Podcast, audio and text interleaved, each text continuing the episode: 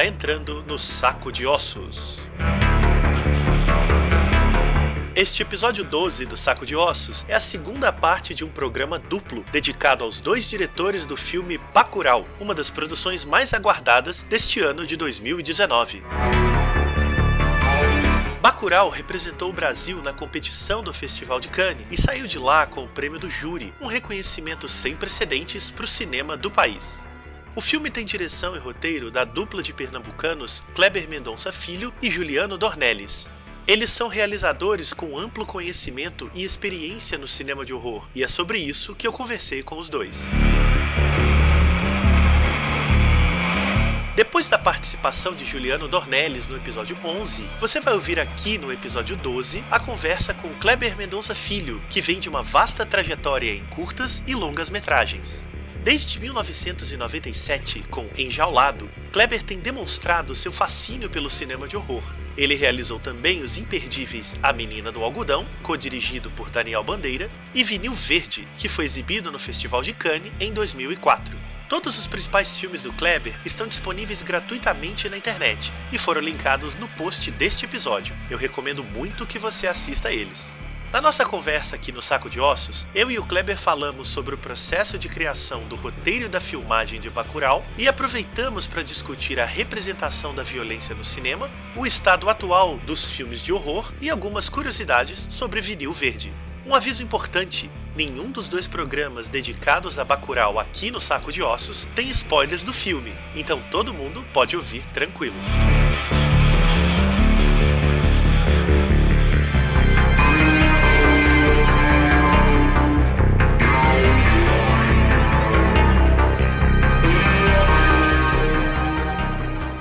Começando aqui mais um saco de ossos, a gente vai conversar hoje com o diretor e roteirista Kleber Mendonça Filho, um dos realizadores de Bacurau, que ele fez junto com o Juliano Dornelles. Olá, Kleber, e muito obrigado por estar aqui hoje com a gente. Olá, Marcelo, eu que agradeço pelo espaço, pela atenção. Como a essa altura muita gente já sabe, o Bacurau competiu no Festival de Cannes em maio de 2019 e saiu de lá com o prêmio do júri. O filme tem circulado em diversos outros eventos de cinema no mundo todo e vai estrear nas salas do Brasil no dia 29 de agosto. Tem sido uma atividade muito intensa, Kleber, rodar com o Bacurau pelo mundo? Uh, sim, mas que isso nunca pareça que eu estou reclamando, porque na verdade eu acho um privilégio poder acompanhar o filme, viajar com o filme, às vezes com o Juliano, inclusive. A gente tem viajado junto, só agora recentemente que ele foi para Munique, eu fui para La Rochelle e Vila do Conde. É, mas sim, é intenso, mas cada cidade é diferente. Você conhece muita gente fantástica da área do cinema, você conhece programadores, críticos, cinéfilos, e aí cada sessão do filme tem uma atmosfera diferente ou peculiar. E é algo que eu gosto muito de fazer, como eu falei, eu me sinto um sortudo de poder acompanhar e ver o filme no qual você trabalhou durante tanto tempo, né? dois, três. No caso desse filme, quase dez anos. Sim. E aí finalmente ele é solto e, e aí você tem essa oportunidade de acompanhá-lo, é fantástico. Bom, o filme estreia dia 29. Espero estar lançando esse programa antes, então a gente não pode entrar em muitos detalhes do Bacurau para não estragar a experiência do público. Uhum. Mas a gente pode falar um pouco por cima do filme. Uhum. Eu queria te perguntar, já dentro da temática do programa, Hum. você em alguma medida enxerga o Bacurau como um filme de horror? Hum, eu enxergo também como um filme de horror, sim. Eu, eu já vinha experimentando um pouco com algum, alguns tons, né, algumas cores de gênero. Eu gostaria de salientar que sempre de maneira muito natural, eh, isso se infiltrava nos roteiros de uma maneira muito não planejada e e de repente uma, duas ou três cenas elas tinham um clima um pouco um pouco mais dúbio, um pouco mais misterioso, um pouco mais cheio de medo, talvez. Isso aconteceu no Som Redor, aconteceu no Aquários. Eu fiz o Vinil Verde também em 2004, fiz o Menino do Algodão em 2003, fiz o Enjaulado, que é considerado meu primeiro curta, né? Então, eu acho que sim, Bacurau, ele, ele tem... Isso tem sido, inclusive, apontado já em alguns textos que saíram sobre o filme. Ele, ele parece mudar de, de roupa ou de postura postura algumas vezes durante o filme. Eu acho que uma, uma dessas vezes, eu acho que ele, ele chega nessa área do horror, sim. Acho que o horror também é, existem muitas maneiras de você enxergar o horror. Né? Acho que tem o horror, talvez de carne e sangue, que eu acho que é o que as plateias é, associam mais naturalmente, mas eu acho que também existe um horror de, de situações. Né? A, a situação ela, ela é tão extrema e é, ela é tão extrema em vários níveis, né? nível humano, nível social, nível, nível de, de decisões humanas que são tomadas e eu acho que dessa forma acho que o filme poderia também se encaixar de uma certa forma. Mas eu acho que o público também não precisa esperar, sabe, horror no sentido de zumbi ou, ou, ou, ou coisas que são talvez mais uh, normalmente associadas pelo mercado. Mas eu acho que o que importa é o que você sente vendo uma determinada cena e sim, eu diria que sim. Você disse aí que é um projeto de 10 anos. Imagino que ele tenha se alterado muito nessa década com as experiências de cinema que tanto você, Juliano, viveram e também com as experiências de país, já que é um filme que fala muito de um Brasil, né? Uhum. O Bacurau que a gente vê hoje, ele é muito distinto do Bacurau que se originou há muitos anos atrás entre você e Juliano? Eu diria que sim e não, porque originalmente o que, o que nos moveu foi, na verdade, adentrar um, um tipo de, de cinema que, por questões históricas e culturais, menos agora, mas nunca foi muito visitado na, na, filmografia brasileira. Eu acho que essa vontade ela veio lá do início, quando nós estávamos no Festival de Brasília em 2009 inclusive na premiere de Recife Frio, e a gente partiu para querer fazer um filme que fosse um filme de gênero. Durante esses 10 anos, o, o, filme, ele naturalmente ele mudou muito, mas eu acho que a ideia original sempre foi a de fazer um, um filme de gênero e, e, talvez dessa vez, na época eu estava me preparando para filmar o Som ao Redor, cujo roteiro já estava completamente pronto para filmar, a gente estava no Festival de Brasília com Recife Frio, eu, Emily e Juliano, para lançar Recife Frio. E foi no Festival de Brasília que a gente começou a desenvolver, brincar com essa ideia de desenvolver um filme é, junto e partir para fazer algo que, por questões culturais, sociais e, históricas no cinema brasileiro, o cinema brasileiro ele nunca ele não tem tanta familiaridade, ele não tem tanta intimidade com a ideia de cinema de gênero. Isso tem mudado bastante, que é algo que a gente poderia falar também. Isso tem mudado, mudado bastante nos últimos 10, 15 anos, até pela chegada de uma nova geração, né, que seria a minha e, e os mais jovens do que eu. E aí foi como nasceu Bacurau. A, a, grande diferença é que originalmente ele seria aquela coisa que em 2009 nos pareceu bem interessante, mas eu acho que três anos dentro do processo, ou quatro anos dentro do processo, eu comecei realmente a não querer mais fazer o filme nesse sentido, que era uma coisa de metalinguagem, que seria um filme sobre um filme. E isso, depois de um tempo, eu simplesmente desapaixonei. Né? E Juliano também. Então, a gente continuou com a mesma estrutura e a, a, mesma descrição física de um lugar. Isso permanece desde o início, mas em termos de plot, a, a coisa realmente mudou bastante. E aí, claro, eu fiz o Som Redor, editei o Som Redor, lancei, me envolvi com Aquários, escrevi Aquários, aliás, muito rapidamente e a gente partiu para fazer aquários. Então, o, o Bacurau teve todo esse tempo de amadurecimento que eu acho que foi muito bom para o filme. Eu acho que deve ser bem assustador você todos os processos naturais de fazer um filme da burocracia tá pronto, mas você não está pronto ainda do ponto de vista de amadurecimento do roteiro. E o Bacurau teve todo o tempo do mundo para amadurecer e, e, se transformar no filme que ele terminou sendo. Né? Você citou alguns dos seus filmes, eu vou voltar a eles. É, uhum. É, quase todos os seus trabalhos têm elementos de horror em alguma medida, né? Uhum. Mais estritamente de gênero, como A Menina do Algodão e Vinil Verde, até a atmosfera de suspensão e de coisas prestes a acontecer, mesmo que não aconteçam, como a eletrodoméstica, o som ao redor e o próprio aquário. Uhum. Esse seu pendor para esses elementos de gênero vem de quando na sua vida você detecta essa relação com o horror muito jovem ou quando você começa a trabalhar com crítica? Como é que aparece isso na sua vida pessoal?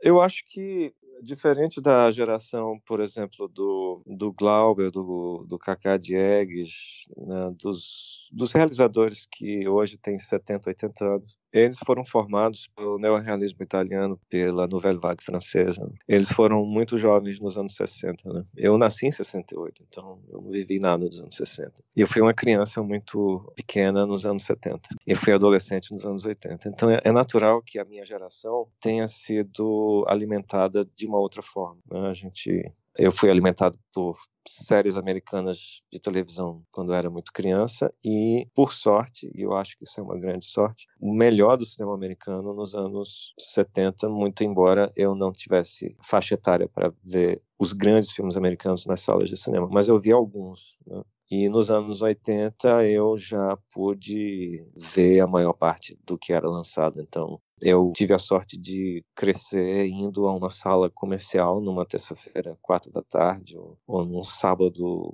nove da noite, ver John Carpenter, Joe Dante, Jorge Romero, e Cronenberg, e Paul Verhoeven, Wes Craven, e todos esses grandes, que hoje são, são grandes nomes do cinema e que passam em cinematecas e festivais de cinema muito afinados com a cinefilia. Eu tive a sorte de vê-los sendo cineastas fazendo filmes comerciais que não eram filmes de arte ou filmes alternativos, eram filmes comerciais sendo exibidos de maneira normal. Fazia parte da vida normal de ir ao cinema. Né? E eu acho que isso teve um impacto muito grande e alguns desses filmes, eles, eles sempre tiveram algo que desde cedo, mesmo eu adolescente, eu identifiquei como uma coisa que me atraía muito, que era a junção de dois elementos que para mim eles funcionam muito bem juntos. Número um, realismo. Né? Você, por exemplo, olha para ET e é uma família muito comum, inclusive com fim de casamento, uma mãe, uma mãe que ficou solteira, está sozinha com, com os três filhos e, e tem cozinha e tem televisão na sala, pequenos detalhes que podem parecer besteira, mas não é besteira. Né? O carro é bem comum e atrás tem um quintal e só que aí eles são visitados por um, um ser de outro planeta o Lobisomem Americano em Londres, do John Landis. É, são dois caras bem normais americanos que vão para o Reino Unido e, e são atacados por um lobisomem e um deles sobrevive e vai para Londres. E a Londres que está no filme é uma Londres muito comum e muito realista. Tem supermercado, tem as ruas têm carros estacionados e o apartamento da garota que ele conhece é bem incrível e então essas coisas elas sempre me chamaram a atenção essa junção do, do fantástico com um, um realismo reconhecível, né, que você consegue se imaginar naquele lugar. Né? E não, por exemplo, o personagem não mora num loft impossível que você não consegue imaginar como ela, ele ou ela paga a conta de eletricidade. E aí de repente corta para um avião e a pessoa está na primeira classe, você não entende como é que essa pessoa está na primeira classe. Então, são pequenos dados assim que, que sempre me interessaram. E, e você pode ver isso é, em alguns dos meus filmes, essa união do, do absolutamente mundano com algo que sai um pouco fora da estrada, né? que eu acho bem interessante. E eu acho que Bacurau é, é um caso parecido porque é bem é bem o Brasil, é bem o sertão do Nordeste do Brasil, e, e aí tem outros elementos que são a, a, acoplados a, a, essa visão, sei lá, geográfica, social de um certo lugar, de um certo espaço. Então, é, esse interesse pelo horror, acho que ele vem muito dessa alimentação, desse, dessa dieta que eu tive né, dentro da minha geração e que é muito focada no próprio cinema, né? E o próprio cinema de gênero, o, o, americano, o britânico, ele tem um olhar que às vezes é ele não é cabeça oca, ele tem algumas coisas bem interessantes de observação de como a sociedade funciona, de como as pessoas funcionam. Eles são entretenimento, também são. Eles são filmes incríveis, são também filmes incríveis. E são filmes é, memoráveis, né? São filmes que eu carrego comigo até hoje. A Mosca do Cronenberg é um, um, dos meus filmes preferidos. E eu vi no Cinema São Luís um domingo à tarde, lotado. Ficou quatro semanas em cartaz, que significa que foi um grande sucesso no Recife, que é uma sala de 1.300 lugares ocupada durante quatro semanas só com esse filme. Ou seja, aquilo era um filme comercial. E as coisas mudaram muito, porque hoje são tantos marcadores de mercado, né? são, tantos, são tantas as preocupações. Né? Não pode ter sexo, não pode é, material original extremamente raro, ou seja, são sempre sequências e continuações e, e claro, os filmes de super-herói, é claro, que viraram uma praga na cultura. Eu penso sempre no muito jovens hoje, né, que que mais uma vez a dieta é uma questão de dieta. A dieta deles é filme de super-herói. Deve ser bem difícil crescer vendo só isso, porque a sua, a sua visão de mundo e de cinema ela fica muito, muito limitada. Né? Isso é muito grave. Um dano a longo prazo, né? Porque esse dano não vai ser percebido agora pela geração, né? É, mas eu, eu acho que o cinema, é, como a literatura e a música, é uma questão de onda cerebral. Né? Você, o seu cérebro, a nossa cabeça, ela é uma, é uma antena. E a gente tá, a gente já veio de alguma maneira equipado para decodificar certas certas ondas. E a minha esperança é que muita gente que hoje está crescendo vendo super-heróis vai simplesmente chegar a uma, um cansaço e vai partir para descobrir outras coisas. E tem os que, claro, vão ficar sempre é, desejando do, do, cinema aqueles beats e aqueles aqueles cacuetes que já viraram eu, por exemplo, tenho uma dificuldade muito grande de ver o cinema de super-herói, porque é como se meu cérebro já. Eu, eu, eu, meio que desligo depois de um tempo. E eu teve um caso até muito curioso do aquele filme do Capitão América, Winter Soldier. Sim. Que é um filme que eu fui ver em IMAX. Eu não dormi, eu vi o filme inteiro, mas se você me perguntar hoje, me fale, me descreva uma imagem daquele filme. Eu não conseguiria e não é uma coisa que é, não é porque eu quero, simplesmente eu fico espantado que eu não consigo lembrar de nada daquele filme. Então é, é muito curioso isso. Acho que essa coisa da, da forma como seu cérebro se, se comporta, eu acho que é muito é muito verdadeiro. Você falou da geração dos 80 que você fez parte dela. Hum. E você percebe os efeitos dessa dieta na produção de cinema brasileiro de gênero hoje? É, já entrando um pouco nisso. Essa geração chegou às câmeras, chegou à linguagem. Como é que você tem acompanhado esse novo cinema de horror brasileiro? Eu acho que a gente poderia até desejar mais, mas de qualquer forma, é, eu me sinto em casa quando eu sento para ver é, As Boas Maneiras, por exemplo, de Juliana e Marco. Eu me sinto completamente em casa, porque é exatamente isso que eu acabei de falar sobre a ideia de cinema de gênero. Né? É, o filme se passa em São Paulo, por mais que seja ligeiramente estilizada a coisa do estúdio e do mas é São Paulo, né? É São Paulo inclusive que eu reconheço. E aí tem uma personagem, uma mulher brasileira que eu reconheço também, e aí tem uma outra que vem cuidar da primeira e, e o filme se transforma num filme de lobisomem. E é claramente a obra de pessoas que cresceram na mesma geração que eu cresci. Eles são, acho que, 10 ou 12 anos mais jovens do que eu. Mas conta também. Tá dentro do escopo. Totalmente dentro. O Trabalhar Cansa é a mesma coisa. Eu, primeira vez que eu vi, eu, eu disse: eu, eu sei o que está acontecendo aqui. Eu entendo o que está acontecendo. Isso é muito bom. Né?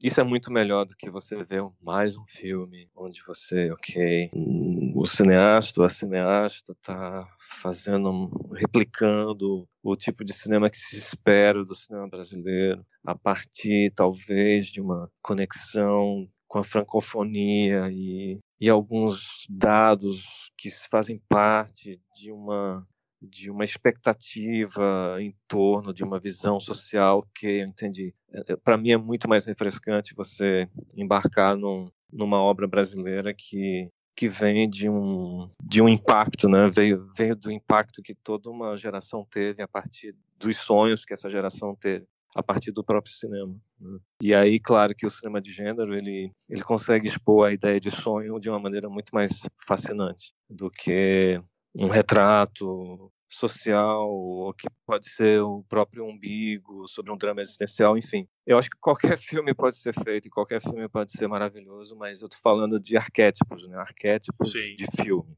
O que é que você espera de uma determinada cultura? E eu acho que dessa forma o, eu fico muito feliz de que o seja lá que trajetória essa que eu tenho tido, ela sempre parece negar para algumas pessoas o que elas achavam que seria. Essa, essa coisa de negar expectativas eu acho eu acho muito interessante e muito saudável, embora eu admita que não é uma coisa que foi é sempre pensada. Né? Eu lembro quando saiu Eletrodoméstica, várias pessoas, principalmente mais da velha guarda da, da crítica no Brasil, elas se sentiram muito bem com a eletrodoméstica porque elas não se sentiam bem com o vinil verde e, e menina do algodão e teve até um, um crítico mais velho que chegou para mim foi até no festival do Rio ele tinha visto o eletrodoméstica e aí ele disse ah Kleber finalmente né um filme né um filme né Não é aquelas brincadeiras, né? Que você tinha feito. E ele disse: Que brincadeiras? O que, que, que, você está falando? Ah, vamos combinar, né? Menina do algodão, vinil verde. Não, não eram brincadeiras, eram filmes bem sérios, na verdade. Ah, tá. Aí, brincalhão, né? Uhum. E, e aí o Eletrodoméstica já trouxe uma, um grau de seriedade. Deu uma aliviada na pressão, né? Pois é, mas aí, é, aí depois veio Noite de Sexta, que é um, uma história de amor, e, e aí vem o Recife Frio, que é engraçado, sei. Eu acho. E aí tem o Aquarius, que é um melodrama, e tem o Som Redor, que é uma observação um pouco fria. Então eu gosto dessa, dessas mudanças de marcha. Né? E claro, o Bacurau agora é uma surpresa para muita gente. Legal. A principal delas é faz de, de respeito ao horror, né? que algumas pessoas falam assim: eu não sabia que você era violento. Uau! Vai ter, vai ter muita gente que vai olhar para trás e dizer: lá vem o Kleber voltando a fazer aquelas brincadeirinhas de. Exatamente, quem sabe? E você vê paralelo desse cenário de horror no Brasil com o cenário no mundo? Eu não sei em que medida você ainda consegue acompanhar os filmes internacionais por questões aí de trabalhar muito nos seus próprios filmes, hum. mas você também roda muito festival e a gente, eu vou falar disso daqui adiante, mas tem uma experiência vasta como crítico de cinema. Então, a cinefilia nunca sai de você. Não. Você consegue acompanhar a produção de horror contemporânea? Tem algo te chamando a atenção?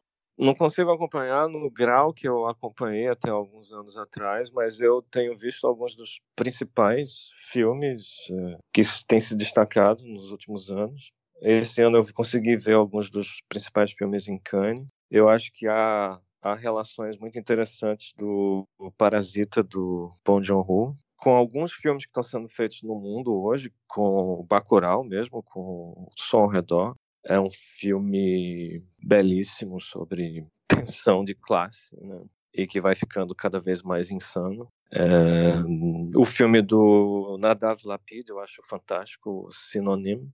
É um filme sobre alguém que passa a ter asco da própria cultura, que é um, um sentimento, acho que está ecoando em muitas culturas hoje, em relação aos, aos americanos que não estão reconhecendo os Estados Unidos muita gente aqui no Brasil não está reconhecendo o Brasil. É. Ou está rejeitando a ideia atual do Brasil na era Bolsonaro. E o Nadav fez um filme sobre isso em relação a Israel. Né? Então acho que é um filme que eu acho incrivelmente de hoje, assim. E Bacurau tem sido colocado nessa nessa prateleira também. Eu acho que há um, um mal-estar generalizado. Isso está cada vez mais presente nos filmes. E eu acho isso uma coisa muito forte. Né? Se você tem, e você, claro, Marcelo, tem uma compreensão clara do que significa fazer um filme, eu acho que isso, essa ideia ela se torna ainda mais tocante, porque um filme não é uma reportagem. Um filme ele, ele é escrito, ele é preparado, ele é filmado durante semanas, ele é montado durante às vezes um ano e, e ainda assim você fazer um, um instantâneo da, da realidade é, é, é algo muito forte, eu acho. E, e, algumas pessoas ficam espantadas com Bacurau, mas elas, eu, eu, percebo no tom de voz delas que elas parecem achar que é uma reportagem, né? E, e a gente tem que, eu e Juliano, às vezes lembrar que não é uma reportagem. Isso aqui foi feito durante alguns anos. A gente não estava montando hoje de madrugada. Sim. Isso é um processo longo é, de percepção de coisas que estão acontecendo. E só recentemente, acho que foi numa entrevista que eu dei, que eu comecei, a, depois eu conversei com o Juliano, a gente fez algo que talvez seja muito moderno e muito natural hoje em dia, porque quando você vai se isolar para escrever, o ideal, pelo menos, pelo menos até pouco tempo, era ou também dependendo do projeto, é você se isolar de tudo, né? Você não só se isola fisicamente, mas sei lá, vai para um hotel, vai para uma praia, mas você sai de rede social, você fica completamente isolado para escrever. Mas é curioso porque no Bacurau, durante todo o processo de escrita, eu e Juliano, a gente estava sempre muito conectado. A gente estava sempre junto na mesma sala, mas a gente estava muito conectado, recebendo informações do mundo o tempo todo. O lado ruim disso é que a gente terminou procrastinando muita coisa, e perdendo tempo, obviamente, com algumas coisas, mas a gente estava muito conectado com o estado do mundo, né? com uma certa temperatura do, do mundo. E isso vai de, de coisas completamente absurdas que iam para o lado do humor, para o lado da revolta, do, do horror, mas eram coisas que eram a, a gente estava se alimentando do que estava acontecendo no mundo. eu acho que isso foi interessante para o processo de escrita do roteiro, que a gente estava muito antenado, literalmente.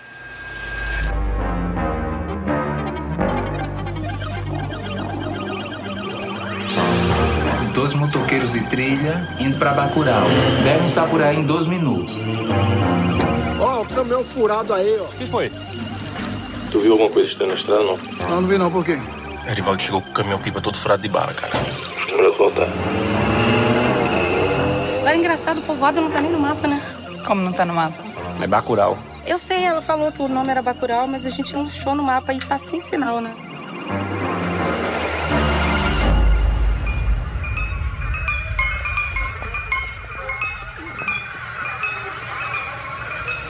A gente vai morrer.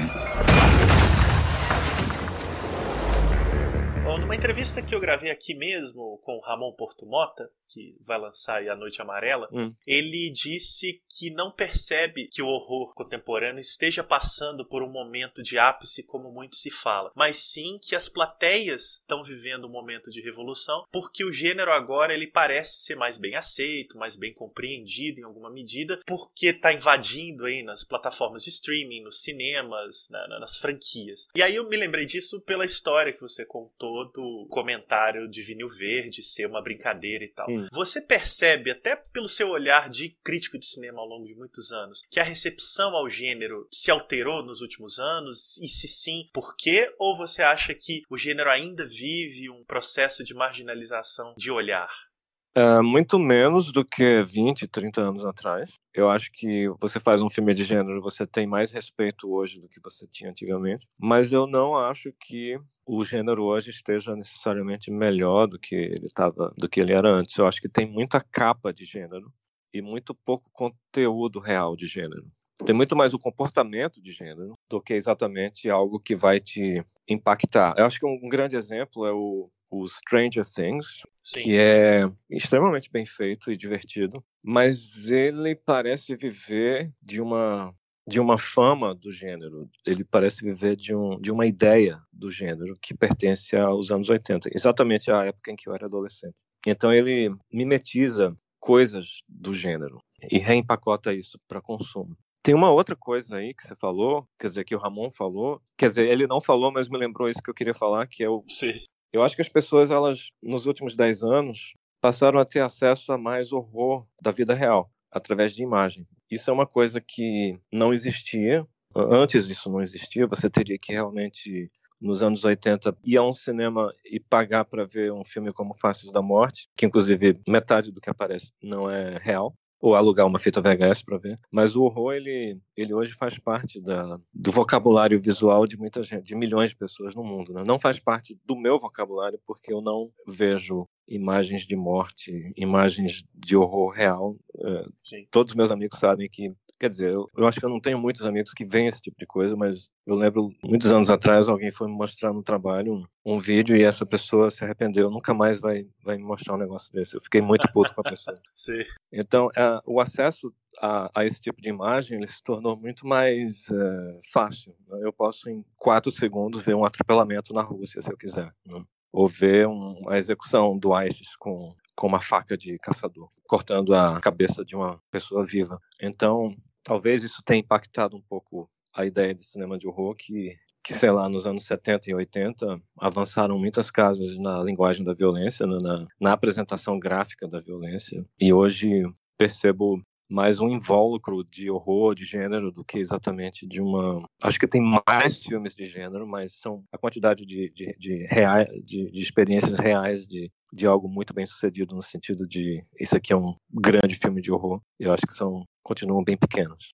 Mas acho que o gênero está mais ele está mais popular e no Brasil ele finalmente está se transformando em algo mais próximo da naturalidade. É, você me fez lembrar de uma entrevista que eu fiz com você em 2012. Hum.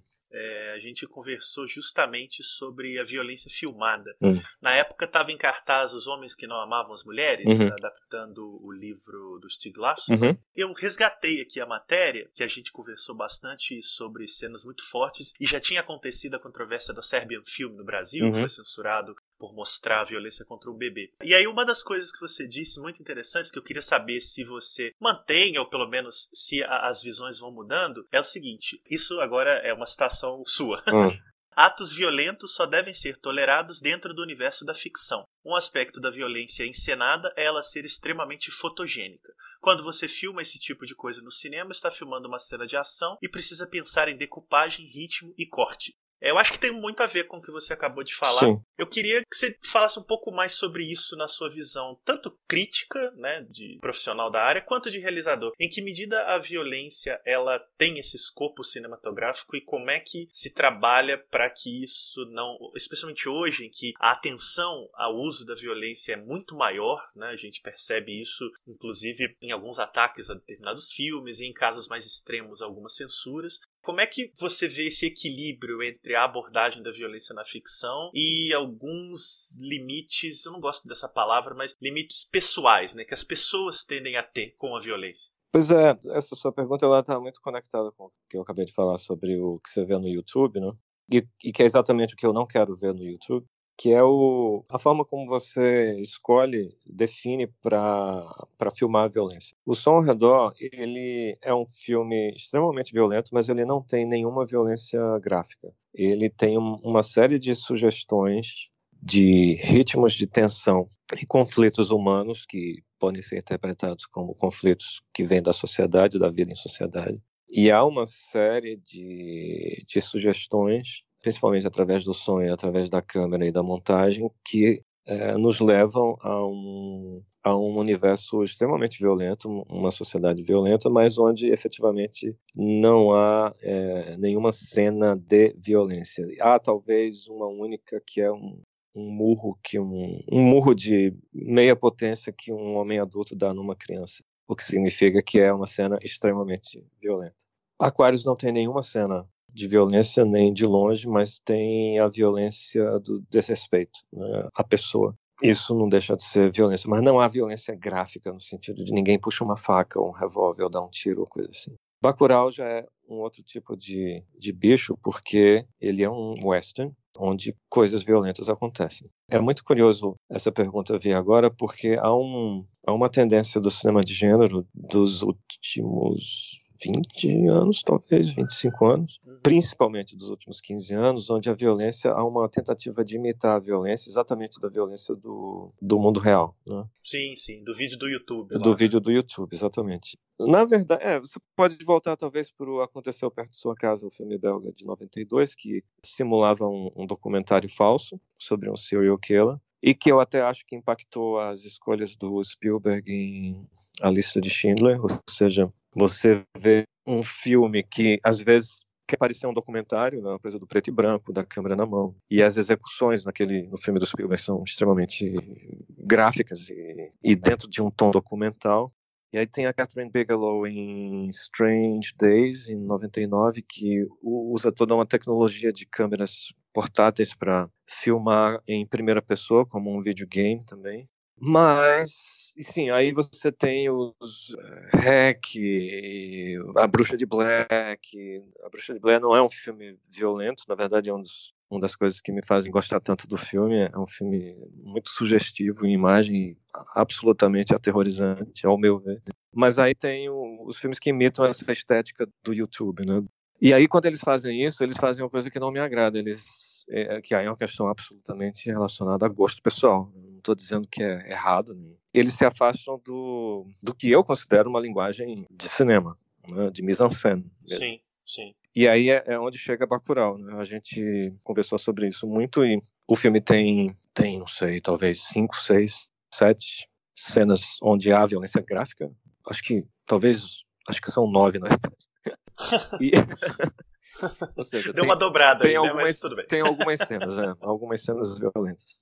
E todas essas cenas, exceto uma, elas são filmadas como seriam filmadas talvez em 1972, né? dentro de uma ideia de um cinema é, que, que nos interessa muito no início dos anos 70, ao final dos anos 60. Até o ponto em que não foi usado em nenhum momento, a gente nem trouxe para a filmagem um aparelho de Steadicam para esse filme. Nós trouxemos 30 metros de trilho de São Paulo e a gente trabalhou com esses 30 metros durante dois meses e cinco dias na filmagem de Bacurau. O que significa que Tiaguinho e Tareco, que são os maquinistas, eles montaram e eles contaram no caderninho um quilômetro e 300 metros de trilho durante dois meses. Então, isso tudo são, são decisões de mise-en-scène, são decisões de direção. Né? Como é que a gente vai filmar isso? A gente vai filmar isso dessa forma aqui. E eu acho que quando você filma dentro de uma ideia muito forte de decupagem, de montagem, de mise-en-scène, você se distancia da realidade, porque eu acho que o espectador ele tem absoluta absoluta noção de que ele não está vendo um vídeo do YouTube. Aquilo ali é uma cena de cinema, seja lá o que significa isso, mas onde é, essa cena dessa forma ela só poderia acontecer no cinema. É uma pena a gente estar tá discutindo isso antes do filme estrear, mas eu não posso discutir nenhuma cena específica, mas há, sim, sim. há uma cena específica é, em torno de um de uma cabana, de um casebre no meio da caatinga que absolutamente ela, ela não poderia estar mais distante de uma cena de, de horror, de violência no, do YouTube. Ela é uma cena que, que faz parte exatamente de uma construção de, de sequência de cinema. A única exceção é um momento que envolve uma câmera, mas é, não penso que o filme é sobre metalinguagem, não tem nada disso, mas é uma câmera que faz parte da nossa vida hoje. E sim, é, metade da cena envolve a associação da imagem dessa câmera. Mas isso é do ponto de vista narrativo, isso não é absolutamente um, um mimo estético nosso. A gente achou que faria Sim. sentido dentro da cena. A gente dividia a cena entre uma, ima uma, uma imagem de cinema de mise-en-scène e também o ponto de vista de uma câmera digital. Mas eu acho que todas as outras cenas elas são tratadas como elas seriam tratadas no início dos anos 70. Né? Essa identidade da imagem, do quadro e da decupagem dentro de uma construção de narrativa cinematográfica.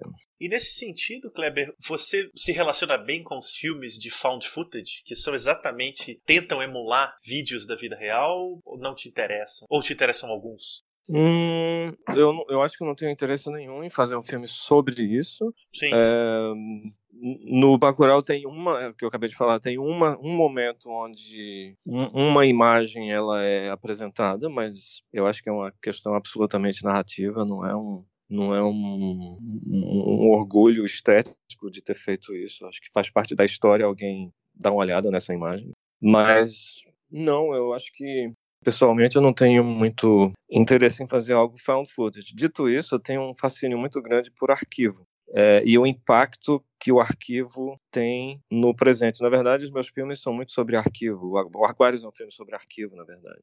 E eu acho interessante a, a, forma como uma imagem, um pouco como The Conversation, do, a conversação, né? É, a conversação. Do Coppola. Que alguém fica noiando em cima de um pedaço de áudio e fica, fica ouvindo aquele som o tempo todo e o som vai, vai tendo um outro significado depois de um tempo, ele vai se debruçando sobre aquele material de arquivo. Eu acho isso interessante, mas não fazer um filme de found footage. Aliás, eu, esse gênero continua no, no, cinema ou ele já deu uma acalmada? Porque ele teve muita. eu, acho, eu acho que deu uma acalmada, mas continua saindo, viu? Aparecem filmes e vão virando franquias, né? Cloverfield, sim. aquele, aquele da aquele espanhol Hack. teve três é. ou quatro continuações. Sim, sim. Não tá tão em alta, mas ainda, ainda tem alguns sim.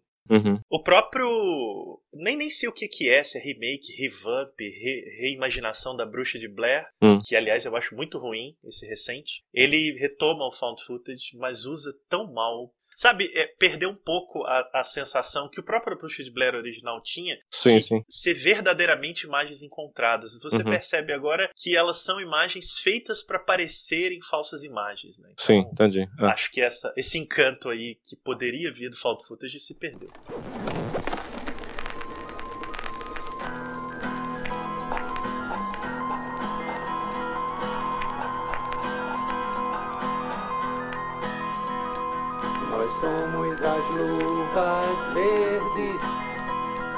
A gente vem te pegar. Nós somos as luvas verdes, a gente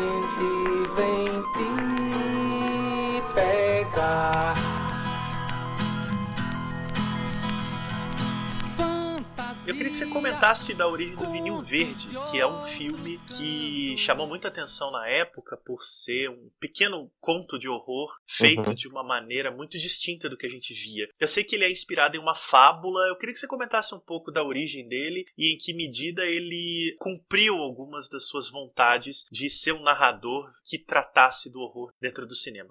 É, eu tinha feito A Menina do Algodão, foi um, um, um, curta muito simples que eu fiz com Daniel Bandeira em 2002. Ele foi lançado em 2003. Ele tem seis minutos e é uma adaptação de uma lenda urbana pernambucana que quando eu comecei a viajar com o filme, eu vi que essa lenda urbana ela existia em todos os outros lugares que eu ia, é, inclusive Rio, São Paulo. Uma pessoa de Estocolmo também contou uma variação da mesma lenda.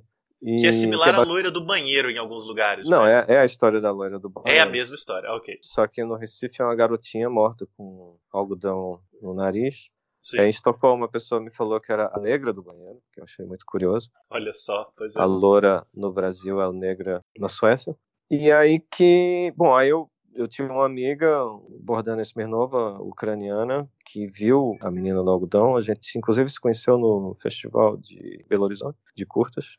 E ela ficou impressionada com o filme e me contou de uma fábula eslava, uma fábula russa ou ucraniana, das luvas verdes.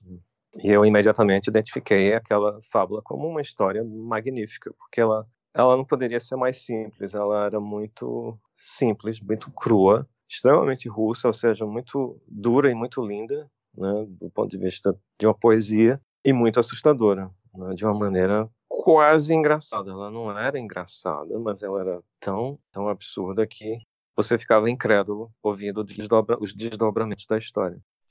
E aí a gente adaptou junto, escreveu junto um roteiro que eu terminei fotografando. Na época eu estava muito sob o impacto da. Na verdade, eu estava sob o impacto há, há, uns cinco anos, que foi quando eu vi pela primeira vez o, o La GT do Chris Marquet.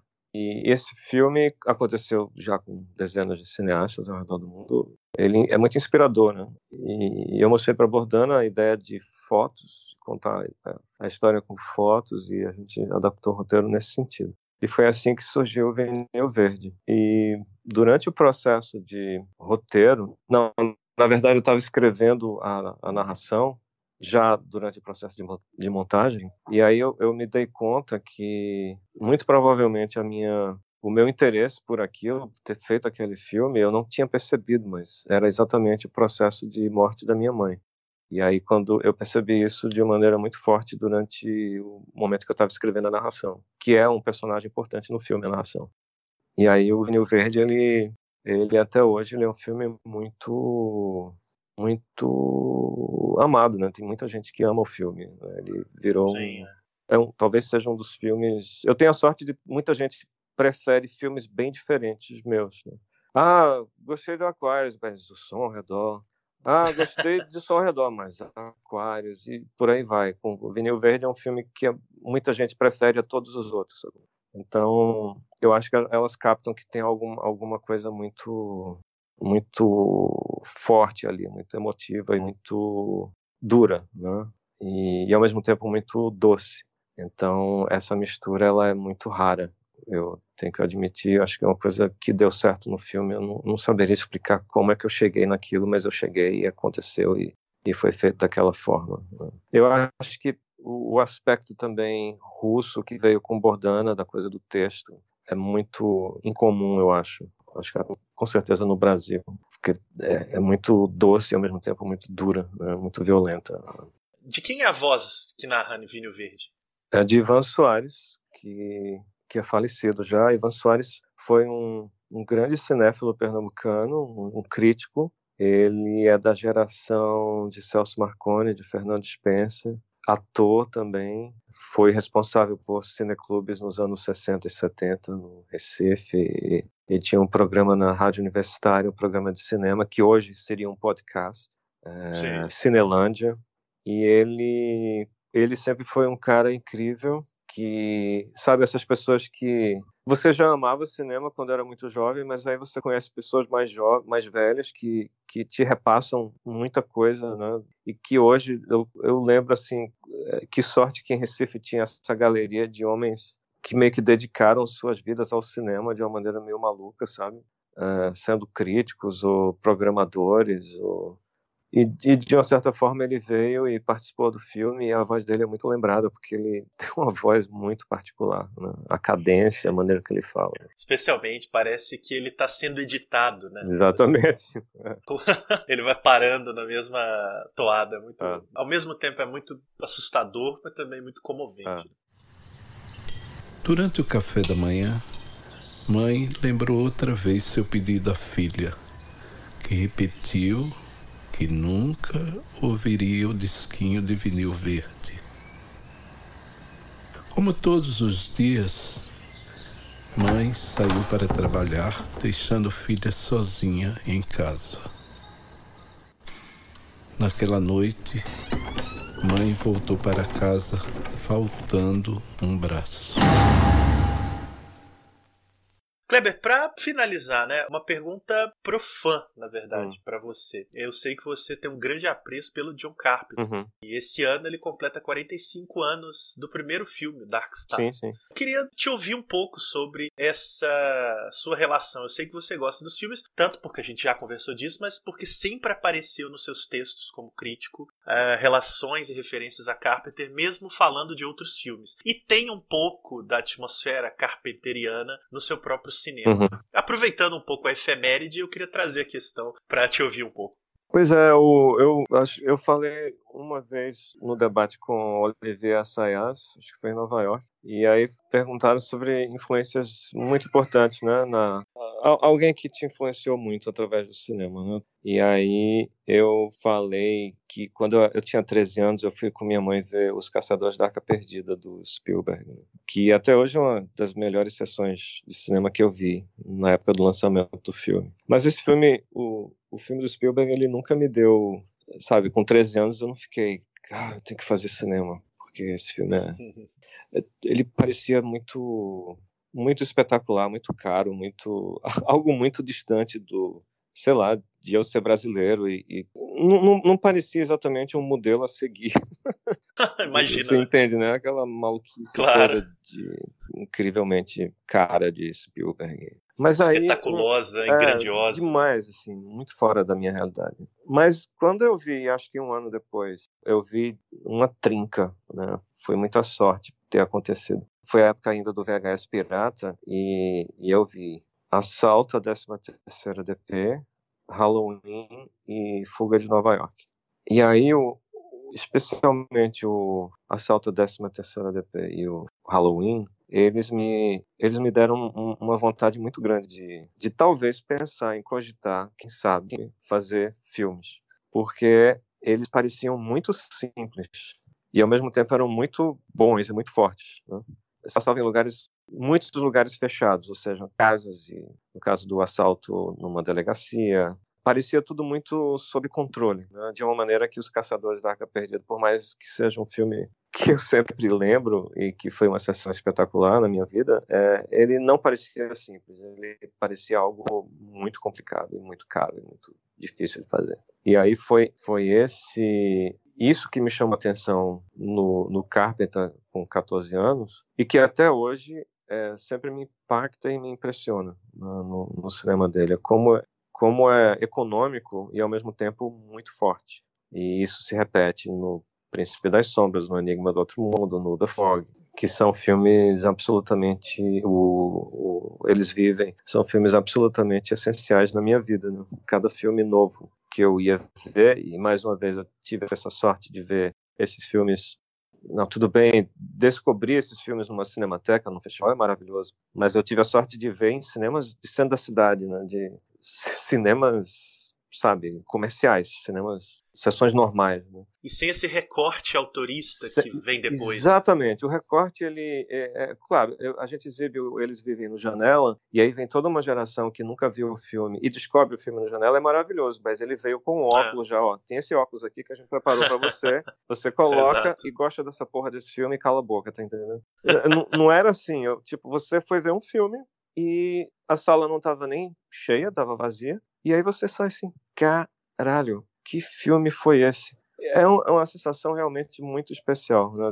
Isso aconteceu com eles vivem no Arte Palácio. Por algum motivo, no final dos anos 80, os Carpenters todos passavam no Arte Palácio, no centro do Recife, que fechou em 92. Então, Carpenter ele tem essa outra coisa que é muito interessante. Ele é extremamente americano, né? seja lá o que significa isso. Mas ele tem uma, um corte de, de câmera, de, de mise-en-scène que é extremamente americano. O uso de Panavision, que inclusive em Bacurau a gente fez um esforço especial de usar lentes Panavision usadas no cinema americano final dos anos 60, início dos anos 70 e anos 80. É, inclusive, a gente teve acesso ao currículo de cada lente, porque elas têm um número de série e a Panavision mantém isso controlado, entendeu? Saber que algumas daquelas lentes foram usadas em Deliverance do, do John Boorman. É, são pequenas coisas que vão fazendo a maneira como você monta o filme, como você pensa o filme. Então, essa coisa do quadro do Carpenter, ela é extremamente marcante para mim. O uso de Panavision, o uso de Split Diopter, que é aquele campo duplo que, que você separa o quadro em duas distâncias focais e as duas estão em foco. Tudo isso é muito inspirador para mim. É, e também a mistura do realismo com o fantástico é extremamente realista o tratamento, mas ao mesmo tempo o filme decola e vai para um, uma outra coisa. Então é, é, um cineasta muito muito inspirador da maneira como ele filma espaço e claustrofobia e tensão e, e talvez o Bacurau seja o filme mais acho que o filme mais abertamente Carpenter dos que eu fiz. Até porque você se sente mais à vontade de identificar. Né? Você vê aquários e vê o plano de uma cozinha no apartamento brasileiro é mais difícil de você dizer, ah, esse aqui é Carpenter. Porque é um filme mais uh, da vida real, digamos assim, mais realismo social brasileiro. Mas está lá, do mesmo jeito. Mas o, o Bacurau não, é um filme de gênero, é um filme onde coisas acontecem que não são, talvez, muito comuns e, e aí a forma como é enquadrado você remete. E a gente ainda teve a, a felicidade dele aprovar o uso de uma música do álbum Lost Themes. Olha só que legal. Ah. De qual volume? Um ou dois? É o. Ah, que ótimo. É uma música chamada Night. Adoro esses álbuns. É.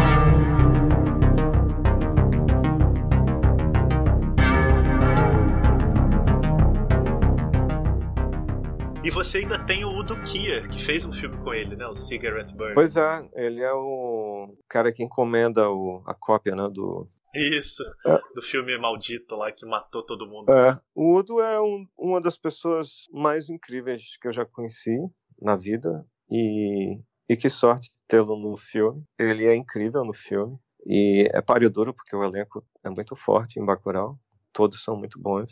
E o Udo, ele ele está completamente em casa fazendo um filme no Brasil, no sertão do Seridó, no Rio Grande do Norte, e ele bota para fuder, basicamente. Ele é muito bom.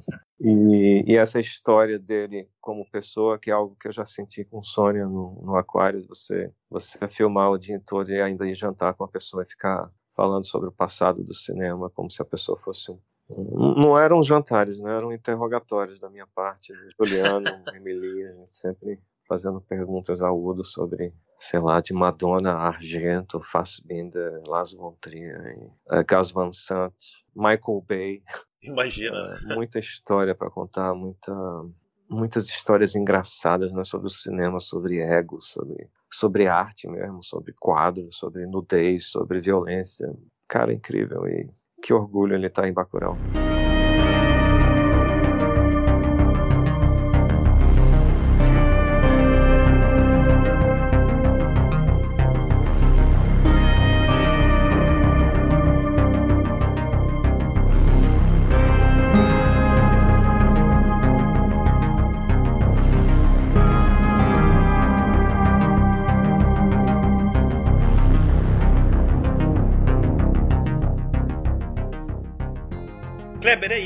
Muito obrigado por participar aqui, por essa conversa generosa e aberta no Saco de Ossos e espero que o Bacurau tenha um impacto grande aí no cinema assim que estrear pra gente continuar falando desse monte de assunto. É, eu que agradeço pelo espaço, é um prazer falar sobre cinema com gente que ama cinema. A gente está muito feliz com o filme Bacurau e vamos ver, a gente quer muito ver o filme interagindo com o Brasil, que é, é o país que fez o filme nós somos brasileiros, somos artistas brasileiros e, e, muito orgulhosos de fazermos o que a gente faz. É o nosso ganha-pão e estamos aí. Espero que estejam por muito tempo. Estaremos.